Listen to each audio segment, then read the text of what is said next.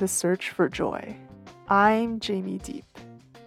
Like many people, I've struggled with finding and figuring out what joy means to me. And so to help me in my search for joy, I've decided to talk to people from all walks of life. I chatted with them in their favorite places in Eugene, Oregon, to get their take on joy and what it means to them in their work and in their life. The only thing is, I don't want to get in the way of their story. And so for now, I'm going to stop talking and let our first guest take the reins. Here is Kate Mills. There's something really fun and somewhat unique happening during adolescence where the brain is still developing in a substantial way. I mean, the brain is always changing throughout our life, but there is a very specific process that's happening uh, from birth into late adolescence for humans. And the heightened cognitive capacities that adolescents have compared to children, and the heightened agency, you know, to be able to make decisions for themselves and have some more control over the experiences they have relative to children, uh, makes it a really unique time in which humans can shape their own brain's architecture, and how, in a way that I think a lot of adults wish they could, but they're at a point where, you know, the clay may be somewhat set at that point. I don't want to say that adults can't change the brain, because they definitely can, but not to the extent that you would see in a developing individual. My name is Kate Mills. My pronouns are she and her, and I am an assistant professor in the Department of Psychology at the University of Oregon. So we are on the paved path along the Willamette River on the south side, heading from campus westward. This is one of my favorite places in Eugene. I bike it on the way to work and on the way home each day, and it if I've had a hard day, it usually fixes that. And if I'm anticipating some things in the day, if I'm if I get to bike along this path, I'm at peace. And it's just it's beautiful. I, I'm I I love the Willamette River. I love this piece of land right here, and I feel really privileged to be able to bike uh, and from my home into my work every day. I don't know if I could actually give a psychological definition of joy, because psychologists are really specific about how we use certain terms. I'd feel strange giving a psychological definition of joy, but personally, I mean, it's a sense of happiness and connection and contentment and reception. Reception of whatever you're in at that moment is how I would define joy. When I was an undergrad up at Portland State. My paid job was as an advocate for unhoused youth. Um, so I'd spend the night at shelter a couple nights a week. And a lot of the young people, I really wanted to figure out, you know, how, how can we as adults provide better structured support so that people get what they need? And how can adults better understand young people so that they're not demonized or, you know, treated in such a way that a lot of unhoused youth are, are treated. I was also very fortunate to find a, a researcher up in Portland when I was there who was studying brain development, and that's how I ended up in developmental cognitive neuroscience in particular, because um, there are just really amazing folks there who really cared about young people and supporting young people. So my research has primarily been, for the last decade, on brain development and how the brain develops mostly through childhood and adolescence, and also focus on adolescence as a really magical time. It, I, I believe it is the most magical time or developmental period, uh, and how when we go through the period of adolescence, how we navigate our environments during this time. I find a lot of joy thinking about how each period has its own strengths and that we can learn from these different developmental periods.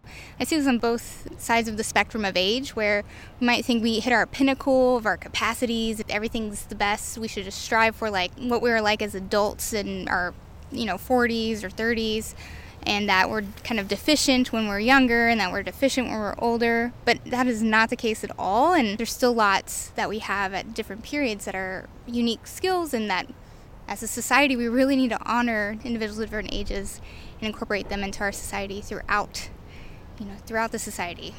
The main thing that we're studying right now is how we think about other people. One thing that we study is the sense of reward we get from engaging with other people, the kind of social interactions that we find viscerally rewarding.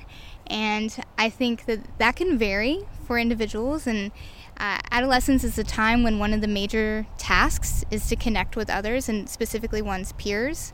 So understanding how, you know, how much joy, for instance, a teenager gets out of thinking about other people's mental states, talking with other people, being in social situations. We were just taking a look at some data very recently, and it's not surprising that, for instance, on average, some sixth graders that are involved in a study that um, we're conducting right now are reporting high levels of social reward when engaging with other people and being in social situations.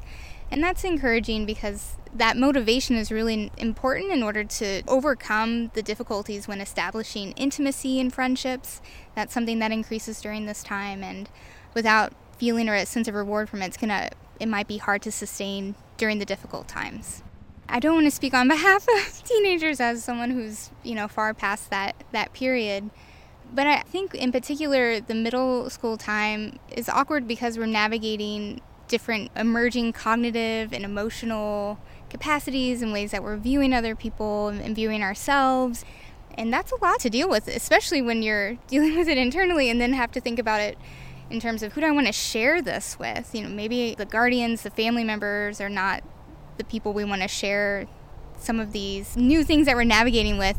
But identi- it's even harder to identify who we may want to share this emerging moment with, um, in, in terms of our peers. And so just sorting that out and figuring out, who do I click with? How can I find who I click with, who I will be able to establish a friendship with? And so we are actually looking at how the way in which we think about other people, our profiles of thinking about others, um, how that might help us in navigating friendships at this time, which I hope that people can have different strategies and they work for them, and and that's what we find is like, hey, maybe some people take this approach and that's working out for them, and some people are taking this approach. So my lab is actually transitioning to focus some of our research on climate anxiety and helping young people, especially children and adolescents, navigate learning about and dealing with all the changes that are occurring in the climate. And you know, some of this can be very visceral when people are actually experiencing the impact of wildfires, for instance. And some of them are grounded in developmental psychological research, in the sense that how young people perceive their likelihood of early mortality or early death can have a big impact on how they then navigate their lives. And I really want to figure out ways in which we can support young people to be able to work through this in a way that's not going to destroy them. Um, you know, the best thing would be to do a lot of action so that we can ward off climate catastrophes.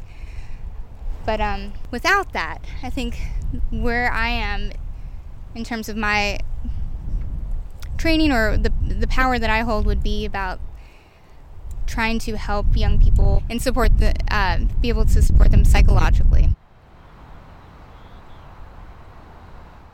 So professionally, what brings me joy is working with people, and I really love collaborative science. I think I, I thrive when I'm working with a student and I see them, you know, succeed and, and do well and have these great opportunities and discover things. And I think that that's, that's a high motivation for me to engage in research, is the social aspect. Personally, I mean, most of my joy comes from spending time with my children. I have a seven and a three-year-old, and spending time really tending the earth. Um, we, you know, we have a garden over at the Whitaker Community Gardens. That particular spot that I'm able to, you know, revisit each year and, and try new things and see how, how things have grown and what I can do different. Now, I grow flowers, vegetables, mostly summer, summer plants, summer vegetables. Um, strawberries also, and raspberries. Actually, my daughter and I got some seeds for a specific kind of strawberry grown in Japan. She goes to the Japanese immersion school here in Eugene, Eugene Gakuen, and she then forgot about it. So my son and I prepped them and planted them, and they did well. And now I think this is the first year they're actually um, have flowers. And so I'm really excited to see if we're able to, to have some fruit this year. Might be next year, though. We are now at the end of the bike route as it merges onto the street that will cross Franklin and lead us to a complex of buildings, including where my lab is, which is the Lewis Integrative Sciences Building. At the end of the bike path that was along the river, which we walked along today.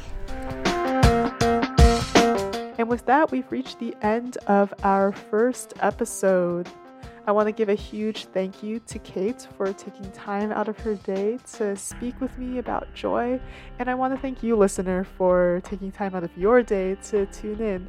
I really hope that you learned something from this podcast and can take that new knowledge into your life somehow. I will continue figuring out what joy means, and I'll catch you in the next episode. For the Emerald Podcast Network, this is Jamie Diep signing off.